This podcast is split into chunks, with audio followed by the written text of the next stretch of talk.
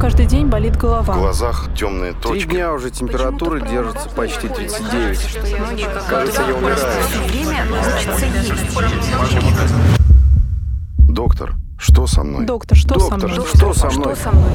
Здравствуйте, это подкаст «Доктор, что со мной?» И мы ведем его с Елизаветой, как вы помните. Здравствуй. Евгений. Здравствуй, Евгений. Здравствуй. И смотрю я на тебя, Елизавета. Да. А что глазки-то у тебя красненькие? Чешутся? А, Аллергия. аллергия. Да. А, а на что? Аллергия это А вот не знаю, еще А, пока не выяснила. Впервые с тобой случилось это? Да. Ну, тогда у нас есть абсолютнейший шанс выяснить хотя бы, что делать в такой ситуации. Хотите, я вам секрет открою, кстати? Вообще, у меня есть аллергия. Она такая странная, у меня аллергия на алкоголь. Когда я выпью 100 граммов красного вина, я буду раз 10 чихать, а потом ничего, потом можно еще 200. Вот так. А сегодня у нас в гостях Анна Владимировна Максимова, кандидат медицинских наук, аллерголог, иммунолог, педиатр, ведущий специалист научно-клинического центра аллергологии и иммунологии, член Ассоциации детских аллергологов и иммунологов России, врач-исследователь Анна Владимировна, здравствуйте. Здравствуйте. Здравствуйте. Здравствуйте, Скажите мне, Елизавета. пожалуйста. Здравствуйте, Евгений. А какая из встреченных вами в вашей жизни аллергии самая редкая была? Вот я вам открыл секрет. Мне кажется, что такой аллергией все-таки страдают люди. Иногда бывает такая аллергия на Ну, алкоголь. а вот ваша проблема на самом деле не редка. Многие люди сталкиваются с подобной проблемой, но открою вам секрет, это не истинная аллергия на алкоголь. Здрасте, приехали. Эта причина кроется немного в другом, а именно в диоксиде серы, который часто используется как консервант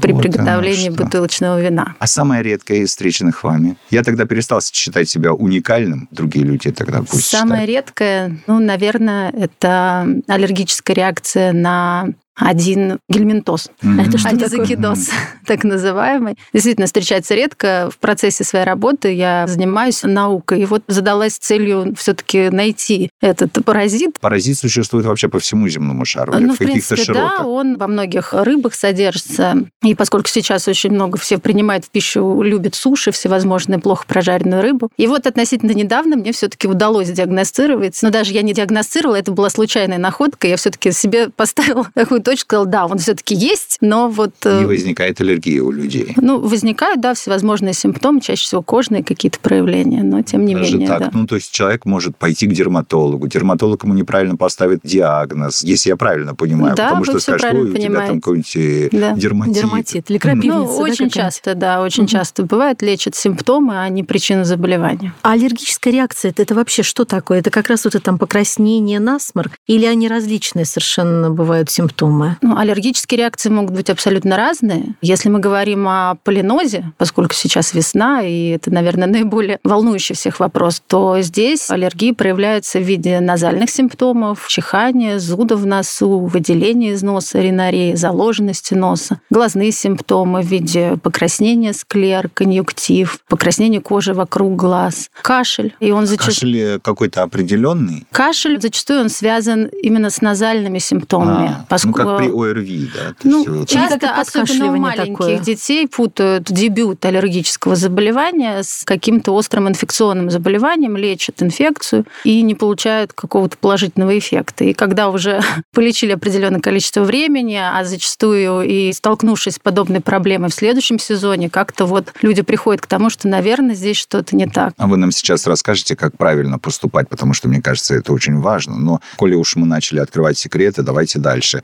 Я слегка бестолков, обыкновенен, и поэтому не понял, что вы сказали. Поле что? Полинос – это синоним а, аллергии на пыльцу всевозможных растений, чаще всего ветроопыляемых растений. Это самая распространенная история весной. Весной. да? Это Да. самая распространенная история весной, но и не только весной, и это и лето, и начало осени. Для средней полосы у нас существует три пика пыления ветроопыляемых растений. Первый пик – это весна ранняя, апрель-май, когда цветут букоцветные деревья, береза, ольха, орешник, граб. Второй пик – это летний сезон, цветут луговые злаковые травы. И третий пик – это август, начало сентября, когда цветут сорные травы. Начинаем с самого начала теперь. Вот вы нам рассказали об ошибках, которые допускают те же, например, родители, доктора. Вот, например, там, что касается, например, лечения острого респираторного заболевания у ребенка, у которого начало аллергии. Да? Как нам правильно поступить? К нам приходит доктор, говорит, у нас ОРВИ, мы доктору, конечно же, доверяем, безусловно. Ну, послушайте, у мамы, у папы аллергии, и вообще все об этой аллергии говорят. Как правильно поступить в данной ситуации? Если мы говорим про ребенка, Да. то здесь в первую очередь стоит обратить внимание на то, что симптомы ринита, конъюнктивита, кашля проявляются у ребенка без симптомов интоксикации и без подъема температуры. И стандартные методы лечения при этом малоэффективны. Это первое, на что стоит обратить внимание и задуматься, что, наверное, причина не в инфекции, и стоит обратиться к специалисту. Либо, по крайней мере, задать вопрос своему участковому педиатру, а не может ли это быть дебютом аллергического заболевания, тем более, если мы имеем в анамнезе отягощенную историю аллергологическую. Как только к вам приходит пациент, первое, что вы спрашиваете, это собираете семейный анамнез, потому как это 50% диагноза. И если анамнез родительский аллергологически отягощен, то и, скорее всего, у ребенка дебют аллергического заболевания случится рано или поздно. Позвольте я уточню.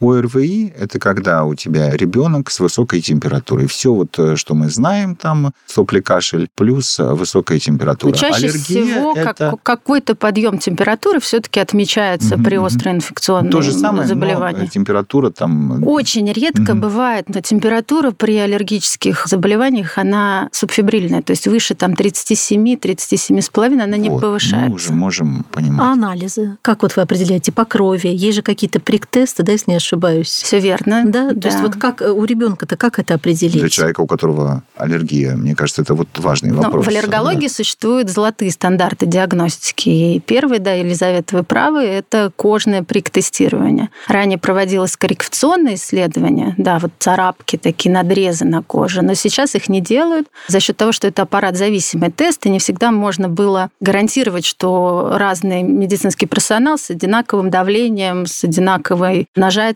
проведет этот тест. Сейчас мы проводим прик-тесты, существуют специальные ланцеты, благодаря им микропроколы совершаются верхнего слоя эпидермиса, они всегда одинаковые, и это злотой стандарт в аллергодиагностике. То есть это будет вот так примерно, как э, кот меня укусил, да? Вот такой прокол. Даже меньше. Даже меньше? Да, Ага. бескровный, вы практически ничего не почувствуете. Это прик-тест. Это прик-тесты. Это то, что вы можете сделать непосредственно на приеме аллерголога. Единственное, для проведения этого теста необходима отмена антигистаминных препаратов как минимум за трое суток. То, что вы принимаете в таблетированной форме, придется отменить. Но сейчас есть масса топических средств, и не только антигистаминных. Топические – это те, которые работают непосредственно на органе мишени. Например, у нас есть назальные симптомы, и мы используем, например, назальный спрей для того, чтобы уменьшить назальное воспаление. При этом мы можем избежать приема системных препаратов. Это единственный недостаток этого теста. Ну а по скорости в течение 15 минут можно получить результат. Правда, существуют небольшие ограничения по проведению данного теста в сезон высокого пика поллинации растений. Мы не рекомендуем проводить данное исследование. Конечно, делаем в редких случаях, разные ситуации бывают. Но, тем не менее, нанеся на кожу аллерген, мы можем спровоцировать развитие более острой аллергической реакции. Поэтому непосредственно в сезон все-таки мы предпочитаем использовать аллергологическое обследование по анализу крови с определением специфических иммуноглобулинов Е непосредственно в сыворотке крови. И это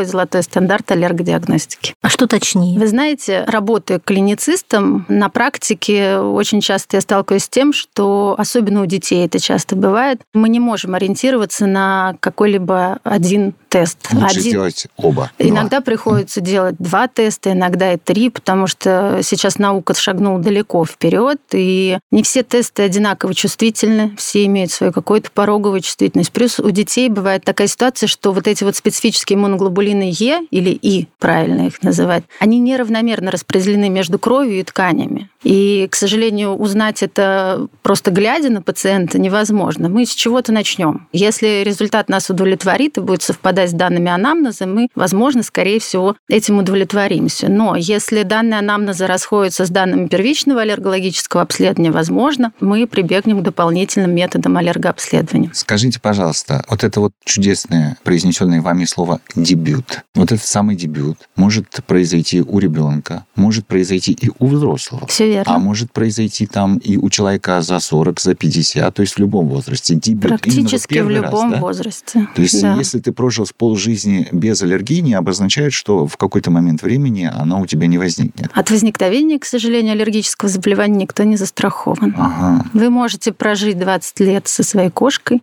и на 21 году жизни а почему? обнаружить, вот что, что является триггером, то есть да, почему? вот это вот, вот э, такой вопрос самый, мне кажется, Из важный. какого возраста вот у детей? То есть это может быть прямо с первых дней, что ли, аллергия у ну, маленьких? с первых дней вряд ли, потому что все таки для того, чтобы развилась аллергическая реакция, должно пройти какое-то время, и вот этот титр количества иммуноглобулинов должно накопиться как-то в организме человека. Мы с вами наследуем предрасположенность определенную генетическую к развитию аллергического заболевания. Это определенный фенотип, который мы наследуем от мамы или папы. А вот уже разовьем мы это аллергическое заболевание, выльется ли оно в какое-то состояние, зависит целиком и полностью от всех факторов окружающей среды, в которых мы с вами взращиваем ребенка, в которых мы проживаем, окружаем ли мы себя там животными или мы живем в стерильных условиях. По большому счету сказать точно, почему на момент сейчас такое большое количество аллергических заболеваний регистрируется не только среди детей, но и среди взрослых, точного ответа нет ни у кого. Но большинство исследователей сходятся во мнении и говорят о том, что мы сами в этом виноваты. Существует так называемая гигиеническая теория возникновения аллергических заболеваний, в основе которой лежит предположение о том, что человек, будучи сознательным таким существом, благодаря тому, что повысился уровень медицинской грамотности, гигиенические условия проживания, мы стали термически обрабатывать пищу, мы используем антибактериальные средства для чистки сантехники, для мойки посуды, для обработки рук. Тем самым мы себя обезопасили от всего того окружающего мира, в котором раньше наши предки проживали. Мы с вами все покрыты микроорганизмами и изнутри, и снаружи. И это неспроста так. Они выполняют определенную роль, еще непонятно, кто в ком живет. И они нам нужны для того, чтобы тренировать нашу с вами иммунную систему и вырабатывать так называемую толерантность, невосприимчивость, скажем так, к агрессорам, которые вот извне нас окружают. А получилось так, что используя все вот эти вот блага урбанизации и цивилизации, мы объединили себя вот микробным окружением, а иммунная система так устроена, что она никогда не спит. Она работает. Даже если вы себя поместите в абсолютно стерильные условия, она начнет работать против собственных антигенов. И поэтому, когда иммунная система осознала, что нет вокруг бактерий, с которыми я должна работать, она стала реагировать на ранее безобидные какие-то антигены. Многие исследователи сходятся во мнении, что именно в этом причина такого большого количества на момент сейчас регистрируемых аллергических заболеваний. И очень много исследований исследований опубликовано на этот счет касательно того, что как вскармливается ребенок, как важно поддерживать естественные роды, а не роды путем кесарево сечения. Опубликованы данные касательно того, что, например, проживание в сельской местности приводит к тому, что люди, проживающие там, гораздо реже страдают аллергическими заболеваниями, общаясь с животными или используя в пищу менее обработанные продукты. Просто становишься перед выбором. Потому что, с одной стороны, конечно, мы с Елизаветой Елизаветой, мне кажется, Елизавета тоже, помним, что можно было приехать на грядку и поесть клубники прямо с грядки, да, без всякого вот этого вот, а давайте-ка мы ее тщательно помоем. Или с мылом, как сейчас уже все делают. Может быть, да. Но с другой стороны, если мы так скажем, существует заболевание, которое как раз из-за того, что ты эту клубнику не помыл. И вообще, то есть стоишь перед выбором и не понимаешь, как же правильно поступать. Правильно мыть, конечно, овощи и фрукты перед употреблением, но не обрабатывать их кипятком. Ага, вот так. Растить мы, детей же, в абсолютно стерильных да? условиях нельзя. Мы не призываем в своем Мы не призываем подкасте, есть да, там, с, э, говорить, грядки. там, облизывать, есть Все должно быть в разумных пределах. Mm. Мы говорим о теории. Расскажите, пожалуйста, что вы вот, э, лично, как клиницист, как исследователь, думаете о всех вот этих назначаемых э, диетах? У тебя аллергия, значит, не ешь красного. И диета должна быть или нет? Диета угу. должна быть исключительно персонифицированной. Угу. То есть не существует унитарных таких одинаковых диет гипоаллергенных для всех. Это было, но мы понимаем, что медицина активно развивающаяся наука, и сейчас доказано, что нет более или менее аллергенных продуктов. Для кого-то аллерген причина значим может служить зеленый огурец, а для кого-то действительно арахис. Или почему так часто аллергеном считают молочные продукты? Да потому что молочные продукты составляют большое большую часть нашего рациона, поэтому эти патологические реакции на белки, содержащиеся в молоке, чаще регистрируются. Но я в своей практике и специалисты нашего центра, и мы в ассоциации всегда об этом много говорим на конференциях, что любая диета, назначаемая ребенку, должна быть персонифицирована. Вы сначала докажите, что у ребенка есть аллергии, допустим, там, на красный перец, и только потом вы его можете убрать. Или вы сначала докажите, что у ребенка есть аллергии на белки коровьего молока, и только после этого вы можете убрать этот белок из рациона. А давайте уберем все, что может вызвать аллергию. А Это вызвать аллергию может все. Аллергеном может быть все что угодно. Да, это получается. абсолютно неверный подход, и мы с этим боремся. И практически на каждом приеме я сажусь и минут 15 родителям рассказываю о том, что давайте вводить продукты. Это очень большая проблема, потому как, если мы рассуждаем с точки зрения педиатра, да, сажая ребенка на такую вот гипоаллергенную диету, мы его лишаем массы питательных, необходимых для его роста, развития, витаминов, белков, минералов и так далее. То есть, по сути, это преступление против ребенка. Поэтому гипоаллергенные диеты, такие вот унифицированные для всех, они ушли в лет. И цвет продукта никак не влияет на его аллергенность. А что тогда вот делать, да, если ребенка нужно вакцинировать, а у него аллергия, ну, например, там, ну, белок же, да, помадная составляющая. Сложный вопрос, всегда вызывающий массу противоречий. Но скажу вам так, дети, страдающие аллергическими заболеваниями, это дети, которые должны прививаться в первую очередь, потому как доказано, что они чаще, чем дети без аллергических заболеваний, подвержены инфекционным заболеваниям. Инфекционные заболевания у них протекают тяжелее, нежели чем у детей без аллергии. Осложнения на фоне инфекционных заболеваний у них возникают чаще. Поэтому это та группа детей, которая должна прививаться в первую очередь. А что мы видим вот на практике? Абсолютно противоположная ситуация. У вас аллергии, их отводят от вакцинации, тем Ну, самым оставляя их абсолютно незащищенными перед инфекционными заболеваниями. То есть, по сути, совершается преступление против ребенка.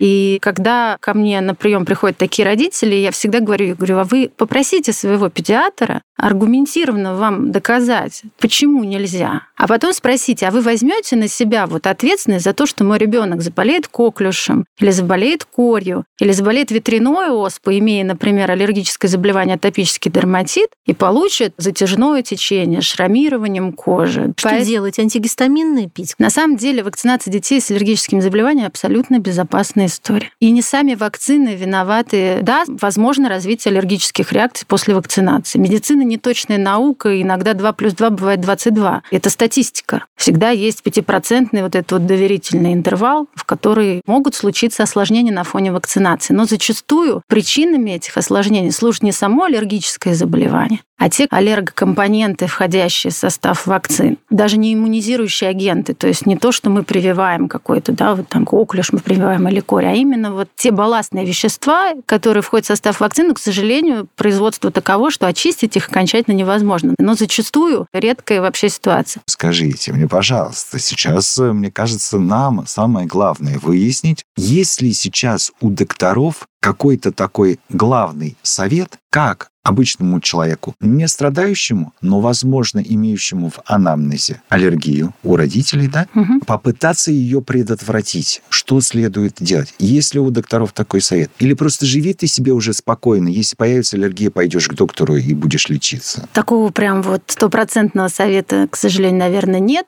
но мы можем свои слизистые защищать посредством, например, назальных барьерных спреев, не будем называть марки Нам производителя. всем понятно. Короче, брызгаем в нос. Брызгаем в нос определенные спреи, которые обволакивают слизистые Мгм. носа и создают на ней такой пленочный барьер, тем самым препятствуя попаданию на слизистую аллергенов, также вирусов, бактерий и так далее. Совет один – вести здоровый образ жизни, максимально разнообразно питаться. Ну, то есть это ведь тесно связано с иммунной системой, да? То есть если Конечно. иммунитет хорош, Аллергия – это не про Нет. иммунодефицит. так, Да. расскажите. Ну, Вот, аллергия – это гипераллергическая реакция иммунной системы, то есть усиленная реакция иммунной наоборот, системы. чем Наоборот. иммунитет, тем э, быстрее. У аллергиков с иммунитетом более чем в порядке. У них проблемы на границе слизистых, да, вот наружная и внутренняя среда, поскольку аллерген, он повреждает слизистую. Через эту поврежденную слизистую, конечно, пациент, если он не лечится, не защищает, вирусы, бактерии могут проникать во внутренние среды организма. А там уже у него все в порядке. Вот. Это вообще ни разу не про иммунодефицит. Поэтому пациенты, страдающие аллергическими заболеваниями, могут быть действительно действительно подвержены более частым простудным заболеваниям. Особенно если у нас аллергия ну, не на пыльцу, не сезонная какая-то история, а аллергия там, на домашнюю пыль или там, на эпидермальную аллергию на животных. Он, да, он может страдать чаще. А может даже это и не симптомы ОРВИ, а действительно повторяющиеся эпизоды вот, обострения его аллергического состояния. Знаете, какой у нас э, честный разговор сегодня получается. Давайте дальше по-честному. Приду в магазин, на этих тюбиках написано гипоаллергенно. Я считаю, что это больше, наверное,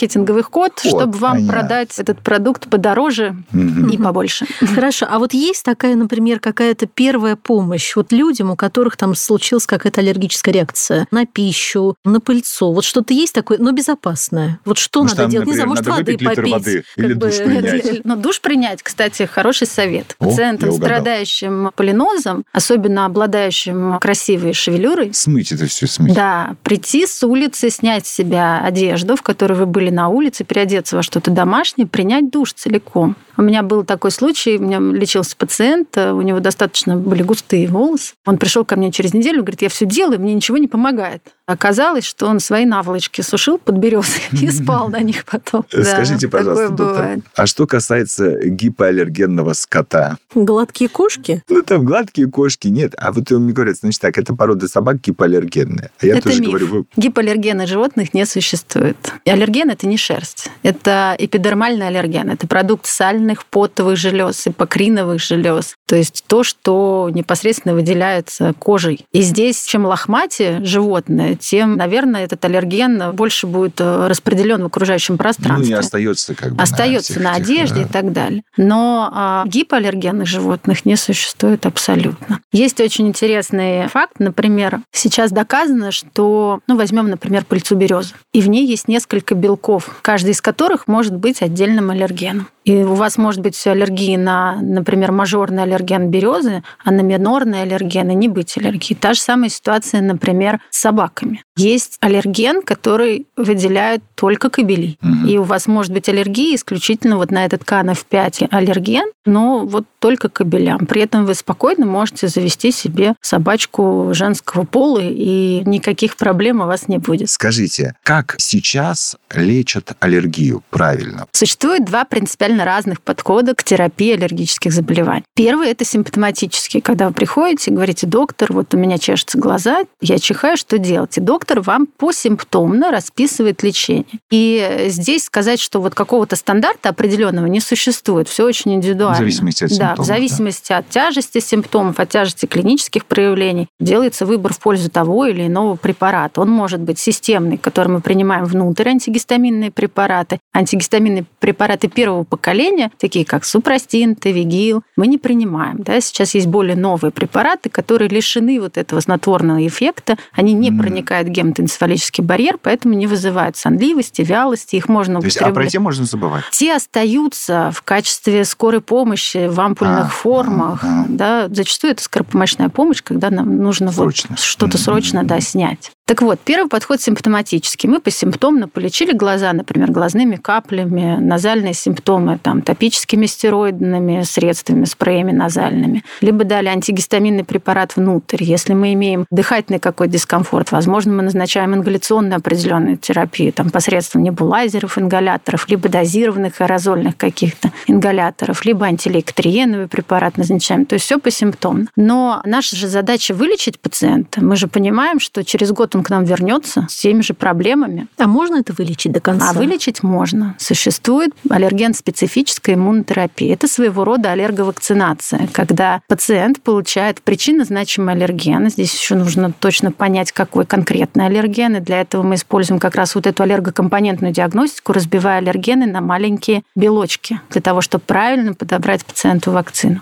И он получает этот аллерген достаточно длительно, на протяжении 3-5 лет. Это уколы? Раньше были, да, инъекции, но сейчас большинство препаратов есть в форме сублингвальных таблеток для рассасывания, подъязычные таблетки, подъязычные спреи либо капли. Смысл лечения заключается в том, что посредством введения этого аллергена в организме происходит выработка блокирующих антител, так называемых. И они занимают вот эти вот места на тучных клетках, куда в сезон, например, садится аллерген. И когда в окружающем пространстве появляется аллерген, место занято. Ему сесть некуда, аллергическая реакция не развивается. К сожалению, эффект не пожизненный, то есть эффективность терапии, вот если вы провели там 3-5 лет последовательных курсов, но вы можете рассчитывать там на 10-12, а может даже 15 Ну, знаете ли, мало лет. шо. э, Это уже хорошо. Это уже хорошо. Это уже конечно. хорошо. Так облегчает жизнь. Вот. Если мы лечим полинос, аллергию на пыльцу, то мы используем предсезонно-сезонные схемы. То есть, например, деревянный полинос, вот аллергию на пыльцу деревьев, мы начинаем лечить в ноябре-декабре и лечим до конца мая. А если у нас какая-то история круглогодичная